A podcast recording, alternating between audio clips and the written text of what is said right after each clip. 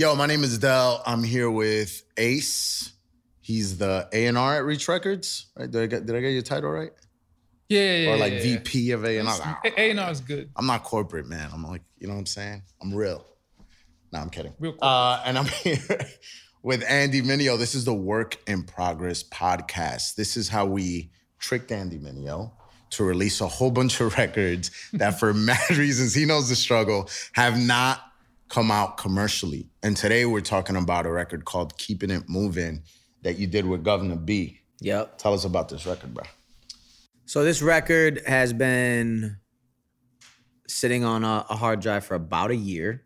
I did a I did a tour in Europe last year, my first headline tour, and uh, Talk about it. Guvna B um, came out on some of those shows. So we had a layover, like a, a day off, I think in like Hamburg in Germany, and uh, I can't remember specifically.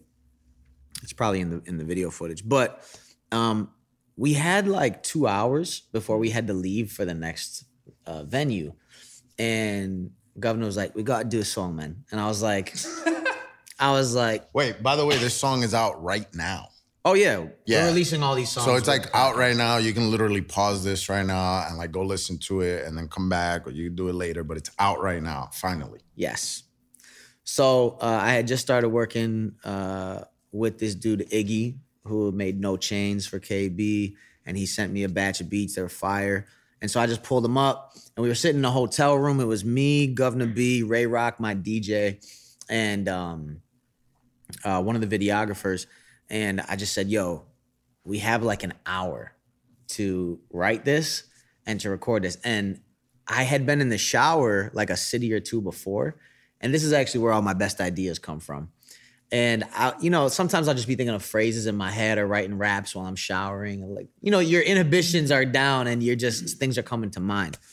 And I was like, yo, keeping it moving. I was like, yo, that's a really good phrase. Like you use it all the time. Right.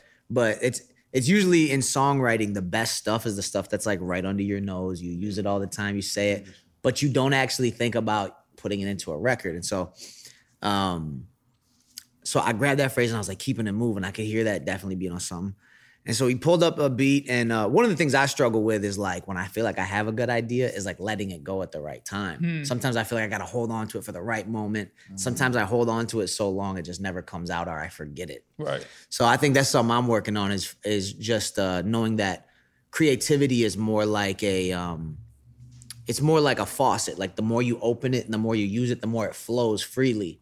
And we think we got to hold on No, and not gotta it release it, you know. You but it keep getting it out, keep releasing it. More actually comes. Like you won't run out of ideas. So uh, I was like, all right, forget it. I'll just use this idea that just came to mind for this record. So I was like, keeping it moving, keeping it moving. We put it down. sounded great. And uh, I didn't have a full studio setup, so I did what I normally do, which is I got this little USB microphone, the same one that I did I Ain't Done with, Word. the same one that I did um, You Can't Stop Me with. I just plugged it right into the laptop, and we used like a little um, pop filter, like a, uh, a portable one. And we sat there at this desk. We wrote everything. We put the beat on. We wrote it in like 20, 30 minutes, both of us. And uh, we recorded it right there on the spot, like one or two takes. And, you know, it's the USB mic definitely doesn't sound like all the way like the studio mics, but they it sounds really, really good. And especially when you start to EQ it and do the effects, you can make it sound incredible. So what you're hearing on my take is that USB mic in a hotel room, and uh, I kept it. You know, sometimes it has a thing to it. When you try to go back and remake, remake it, it just loses that that specialness. Soul. So here's the thing: every time I've used that USB mic, um, the songs have performed really well. What's the company done. that made that mic? Apogee. Put that email together. We need that uh, Holler corp- at corporate me. spot sponsorship. Hey, call me. I had a question, Andy. Um, when you was going through beats, um, was that the first beat you picked in the photo? Like what? Nah. Because I, I know how you I do. picked a completely different beat, and the issue was like I loved the beat, but I it sounded a little bit like Drake, the beat. the beat And sound like a was Drake beat. Yeah, and I was like, I just he's so popular and so big that sometimes if you pick something a little too close to his flavor, I just that's something that kind of skeeves me, and I, I'm always like in tension with like not making exactly what is popular, but if you pull from pop culture, pull in a in a unique, Unique way. way, yeah. So I'm I'm always feeling that tension as an artist. Like I, I really want to be my own person, want to create my own things. The tension that I feel though is to really find your own voice, your own sound, your own thing. You have to make a lot of things Right. and you have to fail a lot to get to the good stuff. And um, I think for me, now that my career is moving and going, and like people are like, okay, you got a gold record, give us another one, like keep it moving. Because you know you have people's attention span for so long. I feel like I have to churn out music a lot quicker, and the pressure for it to be really good is really high. Oh, it's hard. Yeah. So, you know, I don't sometimes feel like I had the luxury of before I released my first album, I could make a million songs and fail and bite somebody or try to sound like this person. And it's all part of the learning who you are and learning your mm-hmm. voice. And you can throw those things out and no one ever hear them. Right. Now that the, there's momentum and movement, I got to be like, I'm putting in work on this and it probably needs to come out as well. So that's always a ten- That's why these records, a lot of these records sat around for so long. These were throwaways. These are things I was like, ah, I'm not ready to put that out. It's got to be better. It's all I good. want We, we, we was gonna scissor you eventually. Steal the hard drive. yeah. But you know, I think there was something really special about trying to work on this record within the, the span of an hour. Because what it does sometimes, if you have no parameters to create in, sometimes that's a terrible thing for a creative. Yeah. Because- like, unlimited possibilities, like Right. So one, one, one person said options enslave you.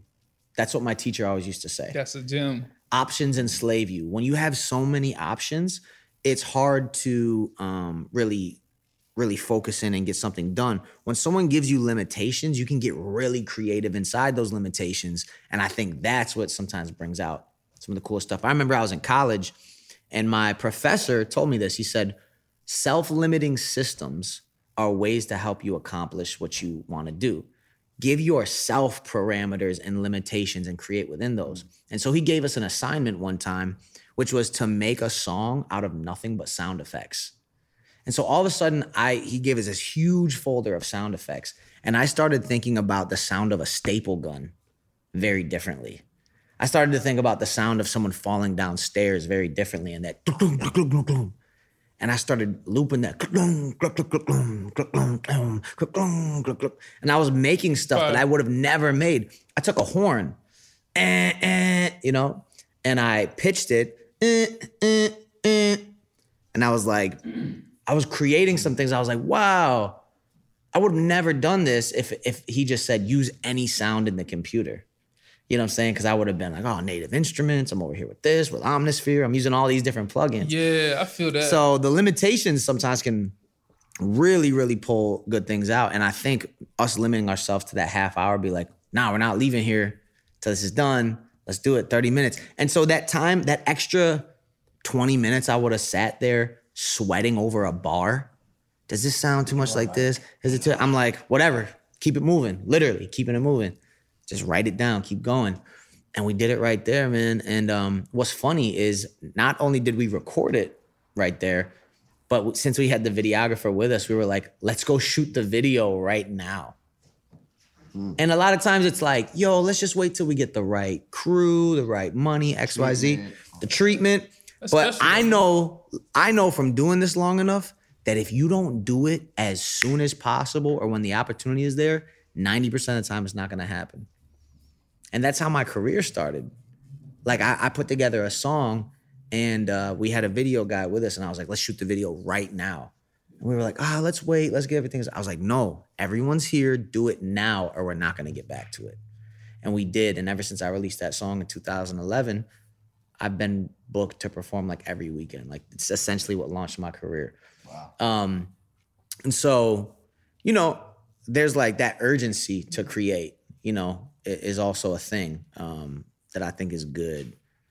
You know, once once your record is out, it's weird. Like people just don't care anymore, um, unless it like takes off and takes on its own life, Yeah, and then yeah. it, you know. But it feels like that to me. It's like once it's out, you're like, all right, what's the next thing? And you're on to it. Um, but yeah, there's like 10 million topics I'm hitting and all. Oh, that, that's but- dope. That's dope, man. The limitations, even man, when I'm trying to make a track, sometimes it's like so many sound banks and too many options. There's a producer I know named CJ Francis. Um, he actually is really cool with Quentin Miller. And they like write and rap together. And yo, this guy, he has this genius thing that he does. He tries to make a beat with four sounds. So he tried like he got four sounds, like so kick, snare, hi hat, and like one little synth thing, and that's it. And it's like his jumps be slapping too, because it's like something unique about when you have limited resources, it forces you to be creative, you know, forces you to be creative. So um, even like um speaking of limited time, I think they said Jay-Z made the blueprint in like a week and a half. Like a Really? week, week and a half, two weeks. It was just a photo of beats, Just Blaze, Kanye, like he was just locked in the zone. I feel like man, when now we got so much, we actually don't have a lot of time, but we have too many options. There's too much things going on. We take our time. It's like it's something genius about doing a lot in, a, in like a limited time space. You know what I'm saying? So And when we're talking about Ace, I need y'all to understand when he's talking about production, recognize this man for the greatness. Okay? First of all, not only has he produced on my records, you know, he produced Light Work. He also produced um, on there uh, from the Sword. Coming in hot. you produced Um, it, right? did some did a little bit of stuff on it. Yeah. He A and R's a lot of a lot of that. He's also he's got plaques. He's got platinum plaques. He's worked on records for Lil Wayne, Kid Ink. You know, the, the, the list goes on. Could you uh Uh, uh Nicki Minaj, Ti. Um, That man was like, "Nah, I'm good, Nicki Minaj." Uh, no Don't flex get zone. So- hey, no flex zone. Is this, is this a flex zone? Is, is it safe? It's a super flex Okay, zone. all It just- right. People just gotta know. Okay. Gotta Andy, know. I'm, not, I'm not gonna do that. We're here for you, Lil Wayne, uh, Nicki Minaj, Ti. Um, yeah, so uh, you guys can reach out. Yeah, also, no, okay. I love it. no, I think that I, I just want to say I think that's really dope because I know with me, I get really anxious Yeah. when like I can do when there's no parameters, um, because man, you know what? I'm gonna have to pull up that G.K. Chesterton quote, but I'm not gonna look for it now. When y'all talking, I'm gonna just like mm, look for it real quick because he said something um, that I think was really profound. Um, just speaking about how limitations, like you can really find freedom in limitations. And there's this um, Mexican film director. He just directed uh, Roma. Um, you know the the film that won the best foreign uh, or international film this year. And he has this film called Y tu mamá también, which in the film he did something really cool that I was like, ah, that's so dope. The only time that music would play throughout the entire film is when there would actually be a real life musical device in the scene. So if they were in a car and the radio was on, Oh. if they were in a spa and they had a portable radio, like other than that, there was no music scoring whatsoever outside from real That's life dope. devices that actually played music when they were present in the scene. And I was just like, yo, because you know, music supervision is like, that's a big task on a film. So to give yourself to self-impose that limitation, Yeah.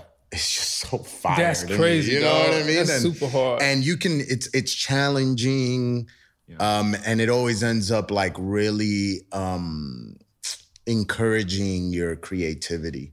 And it ends up being always a fun thing, even though it's difficult. So I think throwing down that challenge and really essentially what we're talking about is self-imposed yeah, limitations. self, yeah. And you know what's interesting about that though? A lot of people will be like, like you're fortunate, you make a living off of music. You know what I'm saying? Like there's people out here that don't. Like they have jobs and they create and you know, they're like, man, if only I did this full time, this, this, and this and that. But even within like real, not, not self-exposed, like real uh, self-imposed, like real external limitations. Like Right. I- I'm there's opportunity in there. You know what I'm saying? Like, oh, I'm gonna take out one hour a day to write, and I only have that one hour. Like, Yes. whatever it is, I think you can. You know, there's opportunity in there. Yeah. You know what Yo, I mean? and I'm gonna keep it a buck with you. Sometimes when I look back at when I was in college and I was like, yo, I gotta go to class. Like, I got, you know, extracurricular stuff going on or like being a part of my church or something like that. I was like always like fighting for time to create. And what I realized is when I became a professional artist or musician, whatever you want to call it, a majority of my time was spent doing that stuff. And what's weird is you start to lose the connection to people and to work or to like interacting with people. Because I could just sit in a studio all day and not interact with anybody. What you don't realize is a lot of times you're pulling inspiration from those Oh, yeah, things. all day. Going to class, talking with people, the conversations you're having, it's engaging your mind, your social activity. You're getting lingo and slang from people because you're hanging out with them, and that's what you bring back into the records. So sometimes doing it full time and, and pulling away from everything can actually limit your um your creativity. That's why it's it seems like counterintuitive sometimes for me, but like I need to get out of the studio and watch a movie and hang out with people and be normal. Conversations. Yeah, or like you lose touch with some of the struggle of like going to work.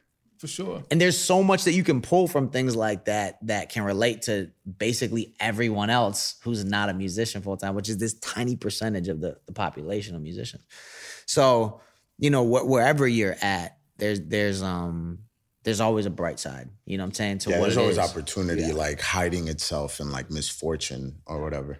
I, Absolutely. I was gonna ask, like, when you when you made keeping it moving, um, because you made it in an hour, shot the video the same day. Was it like kind of like limiting, like to get that out? How, how was it, how, how'd you feel? Because I know you were a very methodical person with your art, right. and then you know, like that being a different way and you create, like, how'd that feel? Just kind of getting that energy out. Yeah. I was trying to shake things up for me because I've been feeling creatively frustrated. And I know when that starts to happen, I need to jolt myself.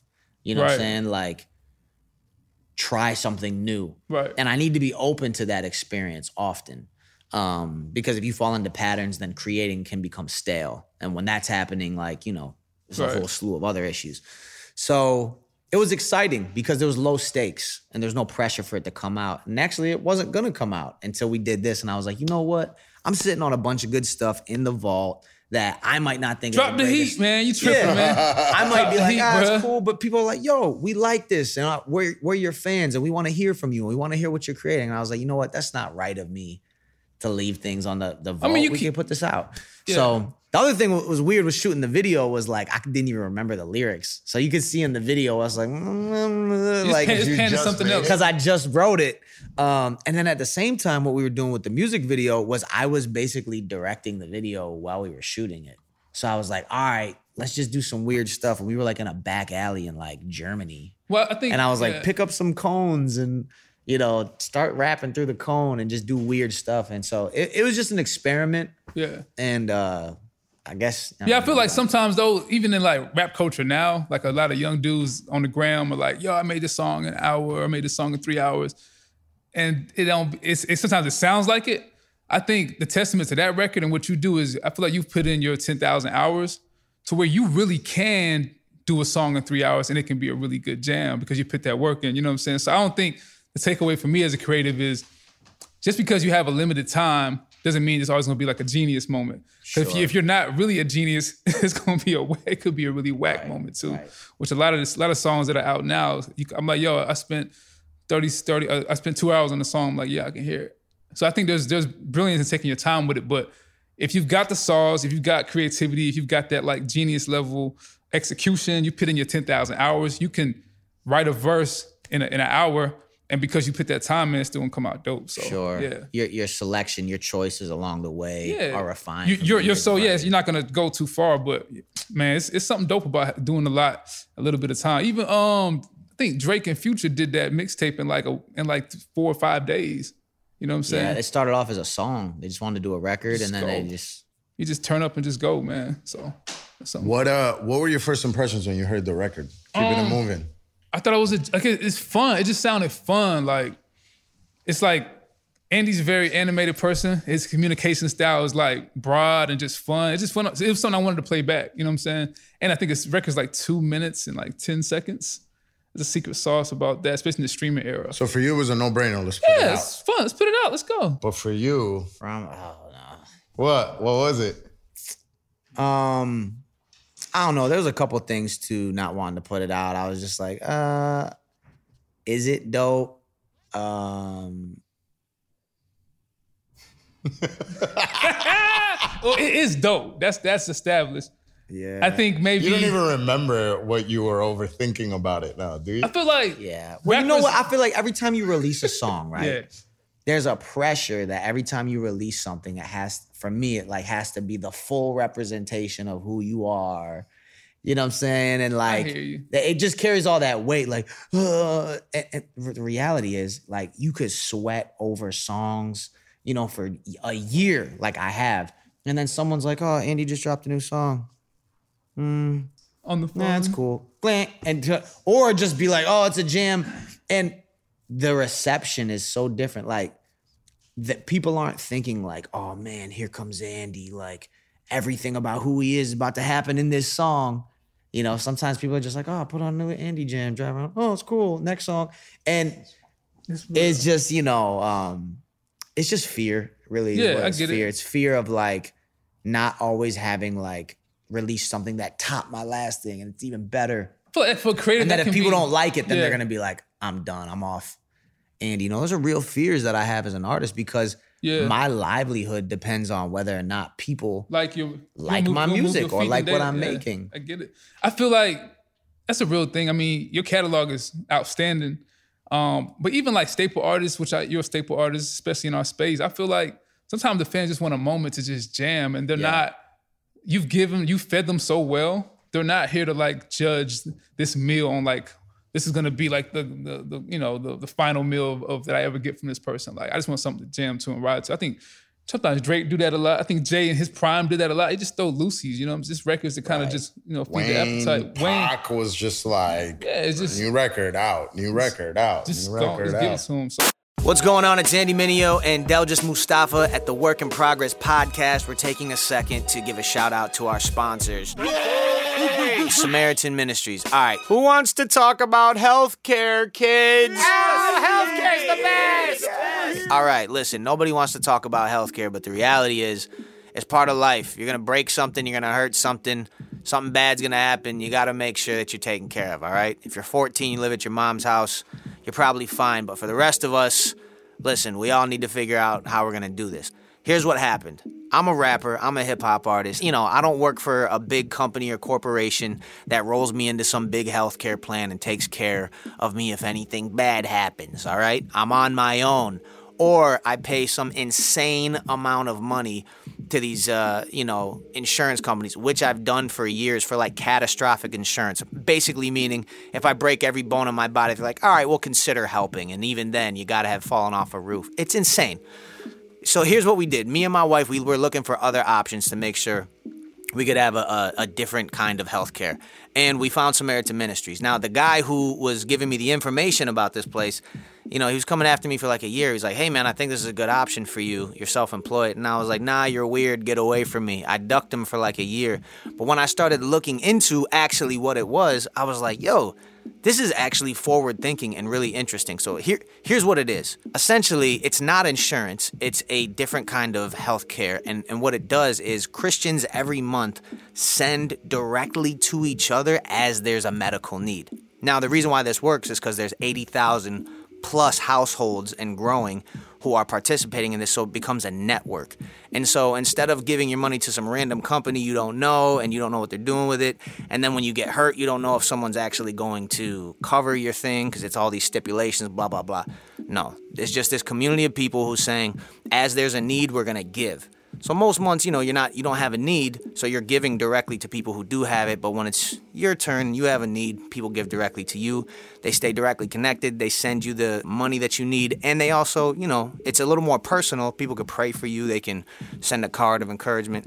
It's actually really cool. I, I think it's incredible. Me and my wife use it. And, uh, you know, I've got injured playing basketball and doing different things, and I've used it, and they came through in the clutch. So I've already seen it firsthand. Now, listen, again, like I said, it's not for everybody, but just go check it out uh, because it's been an incredible option for us. Go to SamaritanMinistries.org slash Andy Mineo. Learn more about it. And uh, listen, take care of yourself, all right? Don't break nothing. You'll be all right, but in case you do, check out Samaritan. All right, back to the podcast. Let's do it. I, I feel that fear too, and you don't want to. There's there's a moment of like oversaturation, though, where it's like, okay, bro, you need to chill. You I don't know, man. music. I don't know. You don't think that there's Yo, a Wayne and Pac, like Wayne at his peak was like, bro, he was just bucking off. Like there was so much music out there. you feel like But Drake was that kind of That's Dra- that's Drake's Oh, philosophy. Drake Drake will do 10 like years a 20 straight. some odd joint. Like he'll drop an album and then come around and drop something else. And like I think no, I think nowadays Oh. I think nowadays Bring it it's it's really about um consistency and um you don't choose you don't make hits, man. Like you make songs and then the people decide what becomes a hit. And I think until you build momentum, you really haven't earned the right to fall back. Dang. Honestly, and now I don't mean Dang. just put anything out for the sake of feeding Give me a time frame. Give me a window. Like, let's say some if artist drops an EP first quarter. When's the next? Well, I mean, now we're getting into a Depends on different conversation. I think right now you should just be dropping singles. Period. Like, and when I say singles, I mean like one loose track. Hold on. Um, I, I think Okay, so right now. can I- can I- I, mean, no. There, there, Can here's what I back? think. Let, let me back? backtrack real quick. Please, please. There's a lot of ways to win, right? There's a lot of strategies. The one that I feel, um, depending, and this is depending on what kind of artist you are, and there's always exceptions to the rules, but the rule right now is small. Um, it's like a constant, constant releases um, that are like digestible. You know what I mean? Somebody's gonna come around and drop a 20 song album and it's gonna go, but that person is gonna be the ultimate exception to the rule. Right. I think I look at like the Latin market. I look at um, hip hop is great at this. They just put out records, man. They put out records. Oh, people ain't responding to this. Okay, here's another one. Oh, you ain't responding to that. Here's another one. Oh, you're responding to this.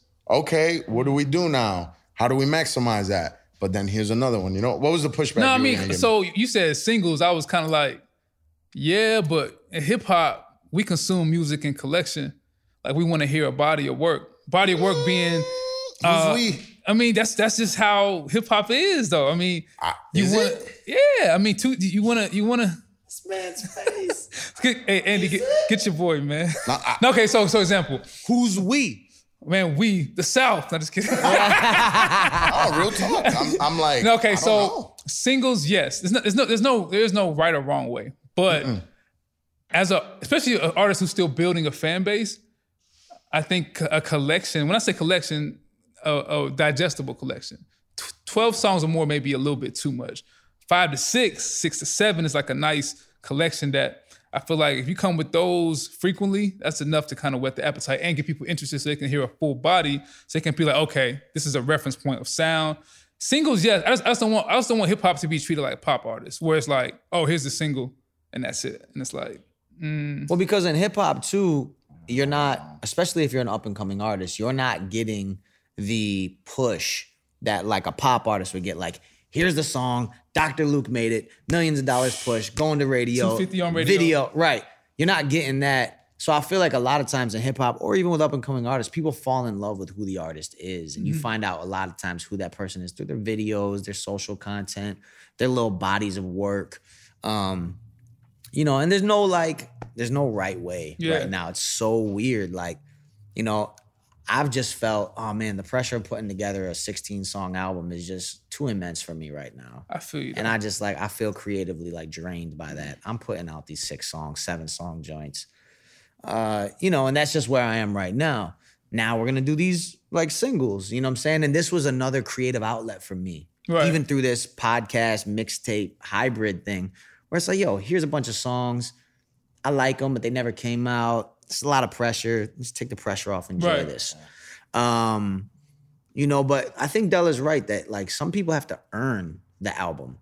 And I think Everybody does. I think um Earn the album. That's a statement. You gotta Earn the build album. momentum. You gotta Like- build momentum. like some people are out here trying to put out 16 song That's too much. albums or 15 songs, whatever. And you don't got a fan base begging for it besides like the 200 people. And I'm like, this doesn't make sense. Why don't you string those out once a week or once every couple weeks and put a lot of promo behind those individual songs I feel that. and make with you. I'm people you desire a project as opposed to like it drops all in one go and then you have nothing else to keep Now pointing that people you drop back a to. project on Monday, by next Monday, people Yo, are like, people yo, cons- when you dropping your next project? I Yeah, swear. I just dropped one. Oh, I know, but when's the next one coming? Yeah, I remember when he dropped Uncomfortable, he had just dropped it. And people were like, and Andy put, put like put out a tweet saying, yo, go check out my new album. Somebody was like, oh man, you put out another one? yeah, dude, because this is like that's crazy to think about. But this is where we're at right now. And that was my point to you. Like, yeah, bro, it's it's a question of good, better, and best. It's good to put out an album. It's not bad. It's better that it's shorter. So and more me digestible. I- yeah, you. I it's think, probably best though yeah.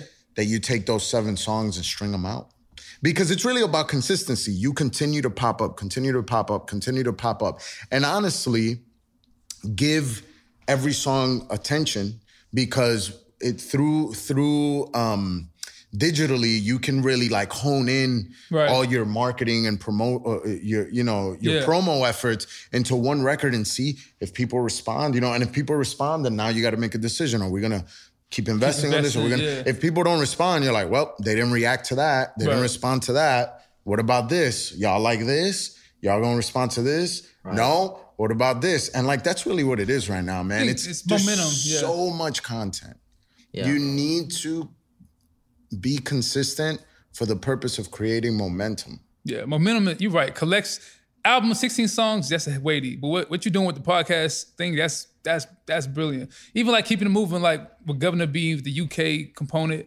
is that song may play in a whole different demographic. That's new fans. That's new territory. Like there's so much that can come from it. I just know like uh, I just don't want hip hop artists to be treated like like pop artists. But what do you mean by that? I mean, like, don't pigeonhole them to one single defining like your thing. Cause I'd rather you drop a single consistently over like, yeah. That's what I mean. Yeah, versus like dropping a song, a single for like once a quarter and being like, this single has to make it or break it for me. I'm Yeah. like, I don't Yeah, know. you No, can I- you I can don't never plan those either. things. I mean, you look at like Bodak Yellow, right? And you're like, yo, she had dropped like two mixtapes and they were getting no love. That song drops and it's like, yo, this is a joint. Yeah, And that like is what she basically she lived off that record for like a year that's true. Because that joint was on fire. And then, you know, had to build up to to releasing the album and putting out other singles. And then there's other uh, instances where, and this is where where me and Del talk about this sometimes is like sometimes the video and the way that artist creates and what they do needs to happen together. Sometimes if you're a, if you're an artist, you're like, yo, I have a concept. Like Kendrick got to drop a concept joint, but he's also earned the respect for someone Right. to wait around for an album. True. But he's like, yo, this is a concept, this is a story, so I gotta drop it together. I think, honestly, with like um the Donald Glover situation, that um This Is America that just won a Grammy for Record of the Year, that record does not move unless the video drops at the exact Absolutely same right. time. Correct. Absolutely right. I don't think so. Not at all. You know, some people are like, nah, that joint was a hit. And I was like, was it? Yeah, I'd be kind of Not to say it's not a good record. I'm just like, the video is what made that record brazy. I'm lying? It's a good. You think if Nah, that the song video came was a out, strong component. Oh, You think if that song came out right now, just by itself, it wouldn't move. It's not even. yeah, the video so was a big part of it for sure. Needed the video. The video was the story. Yeah.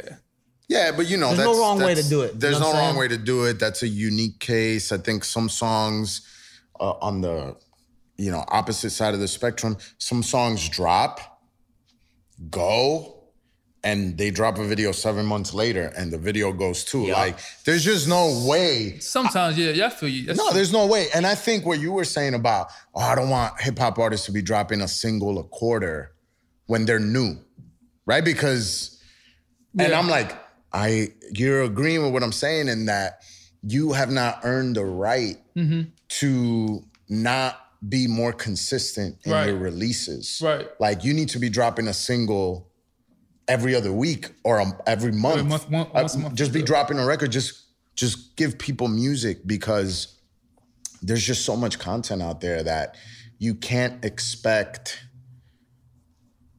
to Yeah. just drop an EP and be like, yo, now unless you're gonna drop the EP and now like go hardcore and promote it right. For I- I- and and drop videos and like you know there's ways i just think you need to keep it in front of people at the end of the day and like how you stay in front of people there's many ways to do that you know what i mean and i think one way that has proven to be an effective strategy is by dropping single songs Look at your man, Bad Bunny. bad bunny baby Pop artist. That's good. What do you mean? He he does trap. He does trap. He does like hip hop trap records in addition to like more. Latin trap. You talking about the Latin world too? That's a, I mean, it's just, it's just, it's a different, it's a different beast. But I, I hear you. I hear you. It's a different. I think I think hip hop. I respect. No, my I think respect is hip bad, I'm not hop trying. hip hop leads. I think hip hop rules the world right now because they embrace um the way that music is consumed right now. You know what I mean? And yeah, you know, So I think for the for the album, what we should do, Andy, when it's ready, we're gonna set you on a, a blueprint schedule. Two weeks. two weeks. That's Done. all you get. Locked, focus, Oh, right. amazing creativity. Yeah. Yeah. Four weeks. sounds for the whole album. We can, we can, we can do. Only drums. Yeah. Let me see. Let me see what you can do, We need bro. Pharrell for that. You can only sound. use you can only use drums. Nah, but you I do think I need to limit myself. it- yeah, we'll literally lock it. Like, yo, this is the joint. Two weeks. I mean, we'll give you, not will, but we'll all come together. The most amazing creators that we can find and throw them in a room, lock them in, and we're like, we're leaving this two weeks with something. Take So- leave it. That'll be fun. Ace, you've been fighting for this record for a minute, and like technically, Yeah. the record will be out by the time this is out. But right now, it's factually like in this moment that we're speaking, factually, it's not out in the world. Oh, Inception. You're confusing people. It's out right now. Can we say factually? we're talking again? to you from the future. Fact. It's, one of, it's a Facts. Delism. facts. Actually, No, no, no, chill. Um, how do you feel that it's finally like people are gonna be able to hear it? It's great, man. It's just, I mean, you know. Because you fought, man. You fought for this. Like he was like, ah, uh, you know, ma- you know, I don't know. You were like, bro, let's put it out. I was like, uh, yeah. You don't like the record either, see? No, it's not that I don't like the record. body language. We do. Uh, no, I was like, uh, well, but I know I don't have a crystal ball. I'm like, shoot, you might put this joint out and it goes crazy, or you might not. That doesn't mean I'm Yeah, right. That doesn't- doesn't yeah, mean you're it wrong. doesn't mean- Other way doesn't mean you're wrong. Doesn't mean, it means that people, People, yeah. responded to something. But how do you feel that is finally, you know, coming out? And and is you Yeah. know, this is something obviously you want to encourage more, man. Like, Yeah, this is great. First, putting this, this, whole thing is dope, man. Like the fact that it's coming out is amazing. Uh, Guvna B killed it. Um, I just feel like I think about the Andy's fans more importantly is like, you know, they just want more music. Um, he's and he, Eddie's done a good job of feeding it to them, with the sword, the arrow. Um, but people just hungry. You got to give them something to eat. That's that's really that's my whole thought process with it, and it's a good joint. Like that's it. Yeah, I think I think the fact that we're doing this and saying like, "Yo, here are just joints from the vault," like, and that's the whole context of this, and I don't have to be like, whenever I release something, be like, "This is Andy Mineo. I need the whole world to know about it right now." You know what I'm saying? I want to feel like, "Yo, this record's so crazy," and like. I believe in every aspect of it, from the production to my vocal tone to the mixing to like here's me. Here's like a, a, a if I'm feeding you, here's like here's an Andy sandwich. Hmm. And there's not many people in the world who want those. All right. All right. you know what I'm saying? Bruh. But you get what I'm saying? Like, like I remember when Kendrick had been quiet for a minute and he dropped, I love myself. And it was like, yo, what a refreshing sound. Like this is new. This But- is exciting. Huh? I said, but Some people didn't respond well to it. a lot of people. You know what I'm saying? But it was still the fact that it was like, yo, I'm out here coming out with a different sound. Some of that's uh, about what this record is too. I'm like, ah, it's just kind of like a bouncy trap, cool thing. you don't feel it's innovative enough. I don't feel like it's. I, I at my core love innovation. I love pushing. Right. I love challenging. I love. So to make a song like that, you know, I made it in 30 minutes and it's cool. But like, I want to. I value innovation so much that I think it actually it harms me in a lot of ways because that. Yeah. I think I upset a lot of producers that I work with, where I try to push them, never- never where have. I make it difficult to work with them. Never have. There's I people do. watching this joint right now that are like, that's right. Yes, because I'm always Yeah. pushing, and I I think some people don't want to go that distance with me. Right. They want an easier working process. I had a text message conversation with a producer today. I texted him I said, Yo, you killed this joint that just came out. And he was like, Yeah, man, thanks. And then he was like, I was like, Yo, why don't you send me some of that heat? And he was like, Nah, yo, you're too picky. Woo! And I was like, Too picky. Woo! I was like, from what I heard, Woo! this joint had nine, ten revisions. so what are you talking about? Nah, it, it's So then I'm going, You know what he's talking about? yeah. oh, you know exactly what I'm talking about. So I'm like, I'm like, Did it? Wait, did it? Did it? Where did you like kind of go back and forth with the dude like ten he times? did a, a lot to get it to where it came. And, but I mean, it was it was a But maybe it was the way that you know, because he's the silent killer. You know, smack you in the face with a white glove on. Maybe it was. Do you think it was maybe the way that you went um, about it? potentially it just it's just it's so nuanced to say yes but i feel like i understand where a creative is where it's like hey nice track do this again try that Yeah. and by like the 10th time Yeah, sure. it can feel like yo what do you want or what do you Yo, want just from produce me this yourself, i don't bro. know like uh, and so i definitely Right. as a, produ- i've been there before where it's like a lot of revisions so i try to be delicate in that regard yes. but on the other side, there are special creatives, the ones that we admire and aspire to be, and, and that do kind of push it that hard.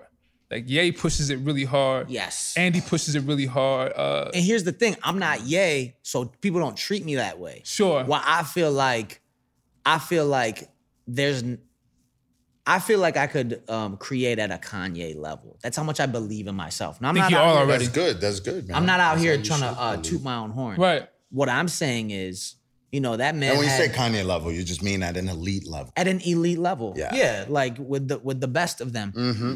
Um, you know, Kanye also made his first album with a couple million dollars behind him to to to make that record. Mm-hmm. So there's a diff that's a different conversation. So when I come in a room, I'm not able to I'm not able to do the stuff Kanye does. Like, yo, make me 15 versions of this. You try that, you try this. You're not gonna going to curate- change people's lives I'm at the ch- magnitude that he can. Absolutely. And so people aren't gonna work work, the same way. And, and I always I say it sometimes joking around, be like, but if Kanye asked you to do this, would you? And people would be like, Yes, absolutely. but if I ask you to do it and so you're I'm not Kanye, and I'm like, all right, bet. And so that's some of the tension that I live in is like I don't want to upset the other producers, the people I'm creating with. Right. You know what I'm saying? But at the same time, I do want, I still desire but- innovation and, and creativity and to push things, you know, to have its own flair. And there's some creatives who just don't get that unique thing. They don't see the value of it. They're like, why can't I just make the exact same beat that Migos just made? I was like, because they just did it. That's why you don't make the joint they did. And they're like, what's wrong with that? I was like, you don't care that you're not gonna sound different? You don't care that you're not gonna have your own thing? You don't care that you're just gonna look like a biter? You don't care? And I, it, I'm like visceral. I'm like angry about it. Sure. it. I get it. How does how does this happen? Hmm. Where uniqueness is not a thing. I, I don't know. I, I could get into a lot of Oh, trouble I- I- in this conversation. No, this, Yeah, is, um, this is a great. But, but I think what you're saying more, right? Because that's a slippery slope. You're It a is a thousand percent right. Like I'm unique. I'm like they, they could just be that's loaded.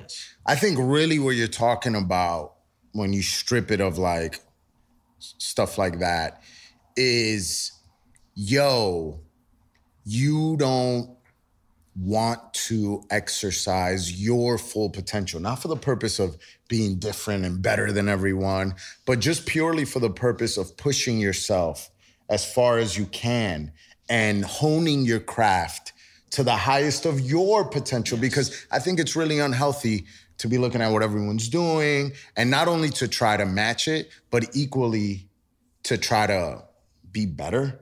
Like, uh, bro, you don't want to play that game. What you do want to do is look in the mirror and just see how far you can push yourself and treat it like golf, where golf, Yeah. you're really just competing against yourself, man. And That's I think. That's where that anger comes from is your passion and respect for um, honing your, the the technical aspect of your craft and how you want to encourage others to do the same thing purely for the purpose of like stewarding and being faithful to their talents and being like yo man you need to like the way that you respect and um the way that you respect and show your god-given gifts the proper value is to take care of them and develop them to their fullest potential for the purpose of blessing others for it through it. You know what I mean? And for the purpose of of just doing excellent work because excellence is a good thing. Not being better than everyone, not trying to be different from other people because at the end of the day, no idea is original. There's nothing new under the sun. But something that's interesting that I want to say before I forget is how you will be on the fence about something or be like, nah, and you look up, but what do y'all think? And if your inner creative circle that you trust is like, that's dope, you're like, oh yeah, it is that dope then. Let's put it out. Because with this track, he was on the fence about it forever. And I couldn't give him that affirmation, like, definitely put it out because Maybe I can't you- be you were- fake. you were on the fence too. Well, I was like, man, hey, cool. man, take it or leave it. Like, we could do whatever with that. I don't feel, I don't feel like, you know, some I I pick and choose my battles. Like, the track Sure. is dope. The track is dope. Dope, I yeah. think objectively, the joint knocks. But I wasn't like wild enthusiastic about it, probably for like personal, subjective reasons. Just didn't connect with me like that. But um, um, when Andy can't get that from anyone that he trusts, he's like, yeah, then let's not put it out. And it wasn't until I hit him like a week ago that, or like a couple days ago, that I was like, yo, man, Ace, because there's something we haven't talked about. Guvna B wanted to put it out, and you were like, oh, that's fine. Cause now I'm just featured on the track. I don't gotta overthink it or nothing like that. It's just somebody else's track, which to you being a featured artist is like way easier because you don't feel like it's part of like The catalog, yeah. legacy and Yeah. catalog and something that's gonna say something about you forever. And Guvna B is like, yo, let's just put it on. And you're like, yo, man, I think we should just do that. You know, I can just fall back. And Ace was like, nah, yo, this joint is fire. I want to put it out. Like, we want to put it out. And Marcus is like, yo, this joint is fire. And guess what? I told him, I'm like, yo, man, Ace feels strongly that we should put it out. He's like, yo, let's do it then. that's all it took. It makes me smile, Andy. That's all it took. No, that's all it took is for someone that's in the inner circle that he trusts to be like, nah, this is dope. And he's like, all right, then let's do it. You know what I mean? But that doesn't apply with everything. We'll talk about a different song that didn't apply on another episode. But Yeah. what do you think about that? No, I think I think um that's dope. I mean that that's that's where you lean on each other, lean on community. And that's that's straight out straight out the script, man. Like lean on community, trust your brothers to see what how they can help speaking to your art. I wanted to touch on one thing that you said earlier in regards to this, is kind of bringing it back home to the the idea of how Keepin it Movin was made and and I, when you when you when you reference Kanye, what I what I see in you is like a certain passion and a certain like like you you almost like um get very excited and empowered and emboldened of like man I I feel like I'm to that level of creativity which I honestly no cap think you are or know you are, but I think the genius in what you're doing and the brilliance. This is why we should celebrate it and not try to overthink it. Is what you've created and what you've made with what you've been given. Like like in Keepin it Movin, you had a little bit of time, a little bit of resources, like the like the arrow, like the sword. You're making some amazing art with these constraints. You can't really. We said let's not let what Kanye has or any other creator that has all these things and tools kind of like um, overshadow the things that God's put in front of us that are really dope. So I feel like um, you know, it's just a matter of like trusting that, you know, whatever we have is enough, regardless of where it comes from. Yeah. Whatever. So Yeah, some of me too just feels like um we should be there by now. We should have more tools. We should have more resources. You know, that like that's my whole thing. I was like, yeah, yeah. Why haven't we pushed it further yet? Yeah, yeah. Um, you know, and that just uh, it's an anxious thing. Like I get, Sure. I get anxious. Like, man, we running out of time. Like, I want a sense of urgency. I had a sense of urgency. Urgency. Like, yo, I want to take this to the next level. I remember on my first project, Heroes for Sale, I was so excited about releasing that project in a lot of ways because there were certain things I was doing on certain songs that got me very hyped. So the opening record I'm taking, like, and I could, I could, t- I could look at you dead in the face and be like, I'm so hyped to show you this because I know you've never heard this before. That's the stuff that gets me like, woo! You're about to hear a ancient hymn by this girl with a creepy voice sung over a string section with this like menacing synth underneath it. And it was gonna go into a rewinding sound of me rapping over a string quartet to start the album. And then it's gonna drop into this break beat. And I was like, that's fire. And I know you're not hearing that. And I was like, that's that was for me like, yo, I can't wait to show this. Or when I did um where the wild things are, and I was like, yo, I'm gonna take one of my favorite trap producers, Ty Shane, and I'm gonna mix him with Underoath, and I'm gonna make a metal trap mashup. I wanna go where the wild things are. And I'm like, yo, this is Right. wild. Right. Right? And I'm like, that's the stuff that got me so excited. I was pushing creative boundaries and limits. And I know y'all ain't heard this before. That got me excited. Gotcha. Now, what ends up happening is innovation is the child of failure. It's good. Innovation comes from people taking risks and failing a lot and finding out what doesn't work, but having having enough courage to take the risk in the first place so that you could stumble upon something great. Hmm. And I think people are more concerned about winning and looking cool and blending in with everybody else that they're not willing to to have the courage to try something else that could fail. Because if you fail and you get laughed at, everyone's like, ha ha, you're not just doing what everyone else is doing, which I think is absurd. How could you laugh at somebody for trying to do something different? Right. This is what bugs me out about people who who be like, yo, yo, you rap about God, you talk about like all this positive. I'm like, I'm corny. When I listen to their records and I'm like, you're just saying the same thing that every rapper said for the last Everybody. 30 years. And but I'm corny for actually having a stance and a position on something and saying something that's contrary to what the popular opinion is. But oh, but I'm lame. You're bugging. And so that's the thing that it. Love you know it. what I'm saying? Like I I'm always put this is the thing, like it so as a Christian, I'm a Christian. And one of the things that's always attracted me to Jesus and why I've become a Jesus follower is your man is always dropping the wild plot twist. Like the listen, hold up. The moment that you think something's going this way, Jesus like off the top turnbuckle, like surprise, I'm back, like out the whole other direction. He goes, you go, um, oh, when someone slaps you in the face, what do you do? Now, growing up, if I heard a, a parent, uh, Mom, somebody slapped me in the face, boy, you better hit them back and let them know that they, they can't touch you. That's what I always heard growing up. But Jesus goes, turn the other cheek and give them your other side. And you're like, what? Plot twist? Isn't the plot twist the greatest part of the movie? When you're like, Always. oh, like you remember watching Inception, you remember watching uh, the Right. Leonardo DiCaprio joint. What's the joint I'm talking? This, Oh. uh, Departed. Like the plot twists in the movie are the things that excite you, and Jesus is always doing that. Right. You know, he's like, he's like, yo, he's getting crucified, and he's and, I, and he's he could call down legions of angels to come take him off the cross, and he goes, nah, Father, forgive them. They don't know what they're doing. You're like, what? How? So I get so excited by the plot twist. I get so excited by someone being like coming out the cut. That's why a lot of my records, if you pay attention, they have these really abrupt changes On there. or like on there. Um, if you're listening to kids, I break into like a hymnal, like in the middle of this like menacing trap beat. All praise to the Father, right? I love that stuff.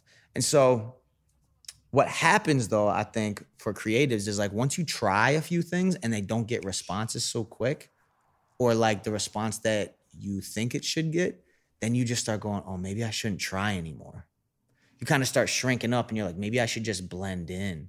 Maybe I should just do what the kids are Do into. Do what's safe. Do what's safe. Safe, yeah. And you start you start doing what's safe.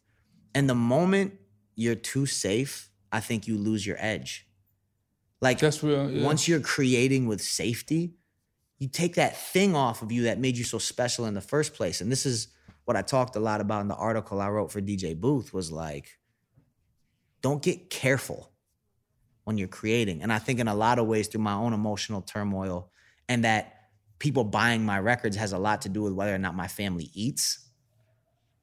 That's a tough position to be in because you're like, I want to take risk, but at the same time, I want my records to still sell because I want to be able to Right. provide for my family. Like, ugh. So this is the tension. And I think it takes a courage to continue to push. And um, you know, that's why I I'm more passionate about um, what do you call it? More innovative and like new records than just making what's cool and putting it out. So Yeah, I think what happens when you do become safe is that now people don't hate what you make or love it.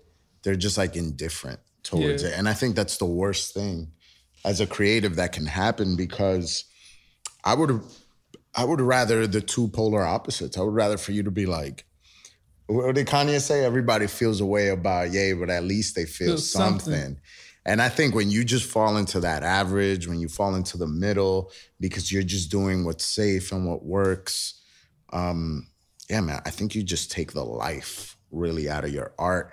But you know, that's easier said than done because it takes a lot of courage to do very different things. And I'm reminded of artists like um like Bob Dylan. Uh, first of all, you know, Bob Dylan comes out in a time where like you got really should have a beautiful voice if you want to be an artist. And that dude comes out with like a very unorthodox singing voice. And I remember reading in a I, I I picked up this Rolling Stone like special edition thing where I think Sam Cooke told his brother, yo, do you know that that everything's gonna change now? And his brother's like, what are you talking about? And he was referring to Bob Dylan. He said, uh, it's not only gonna be about how beautiful the voice is, but about how honest it is, That's a or something like that. You know, something something to that effect. And I'm like, yo, how courageous do you have to be to come out and be like, well, isn't it? Like, and I'm like, cause like I don't know how to sing. I could probably do one of them joints, but I feel crazy going out there like just singing like that. Yeah. And um, then I think about him too when he first started introducing like electronic instruments into into his music, and like people were literally up in arms about it. Like there's videos on YouTube that you can find people booing him at all his shows, walking out of his shows, calling him a sellout saying that he sold his soul because like Bob Dylan, like when he first came out, people were like, yo, he's a prophet, he's a prophet, all this stuff. Yo, just because this man had drums and an electric guitar. But this was crazy. And there's videos of like Bob Dylan in green rooms, like, yo, man, I just don't want to keep getting booed anymore. Like, it's tough to go out there and get booed so much every night. People walking out. They still would paid, interview though. people they on the paid way out. boo. Yeah, well, because they wanted to hear like the other stuff, and they were interview people when they were on their way out, and they were like, "Yo, saying the nastiest things." And what's crazy is those records are some of his biggest records now. Like, yo, there was one instance where I think he was in a stadium and they booed, and like a minute later they were like cheering. like, yeah, it was just so people, weird, trust. man. But what I think about is like courage. Like courage, man. It's having the courage to just try new things and put them out. Because I think S- Steve Jobs, Steve Jobs said, um, you know, great artists ship. it's one thing like, yo, I tried this new thing, it's so crazy, but I'm not gonna put it out. I'm too shook. It's like you've done half the job. Like, yo, I commend you, my brother, for doing something crazy. You just did a yodel hip hop track that's wild. Don't you know that. what I'm saying? Like, Summer 2020. um, Yodel joint. but I'm like, you know, you got to finish the job and like actually put that joint out. So, you know, the same way, like if I had to name this episode, it's courage because it took courage for him to just say, let's do this. It took, it takes courage. Yo, this was bugged out. It takes courage to make something that's so different, that's so weird, and put it out. And it also takes courage, courage to put something that is not that loaded, that is just dope and it's simple and it's not innovative Right. and put it out. You know what I'm saying? When when you want to be that kind of guy because um or that kind of artist rather because I think we need all different forms of expression. Sometimes, you know, simplicity is is great, you know? And be honest. Yeah, no, I'm trying to seriously. make you laugh. Be honest, man. What's what's the creative process like with Andy? Um, Be honest, bro. it's a loaded question. Okay. I would say first of all, it's super fun. I think we kind of cut from a similar cloth of uh, generationally in terms of our, who we like in terms of hip hop. Um, so that off rip gives a certain like uh, similarity in taste that I just you know I think we just gel well. Um, so yeah, fun, exciting because I know that even deep even as a, a music executive with looking at skip rates and data sheets and streaming deep down i am a creative. So i value that part even though i don't get to flesh it out as much as possible. So that's really great. Um, the other piece of it is that you just i know that you I'm learning you every time I meet with you and work with you even more because um, you are wired to be the guy. If everybody has a red shirt on, you want to have a blue shirt on, right? That's just kind of how you are. So, in picking beats and picking songs and picking creatives to funnel your way, I'm thinking about how does this sound dope, have broad appeal, but how does it sound unique enough to where people Yeah. would would be like, oh, that's something Andy would do? Because I think there's something special about you being um, innovative. So with that comes um, a, a very pre- preferential type of you know way in which you you know look for music. Meaning, since you're looking for the innovative, the dopeness, it just takes a lot of shots to get it right.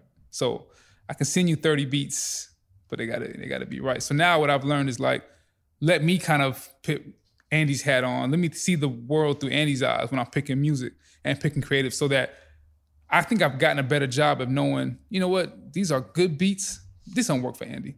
This don't work. It's not innovative enough. It's not exciting enough. Because at the the day, what I get from the artist is when you're writing music or writing this stuff, you have to feel the energy in the music bed enough to even want to write anything that's compelling. So if the music isn't setting the tone for that, it's not going to be able to get the best out of you. You know what I'm saying? Yeah. So I've learned to basically, I kind of A and R my the A and R essentially when I bring stuff to you. Like, is this dope? Is this good enough? Is this you know innovative enough? You push hard though, but it's it's all for the good of the art. So yeah, love working with you, bro. Mmm!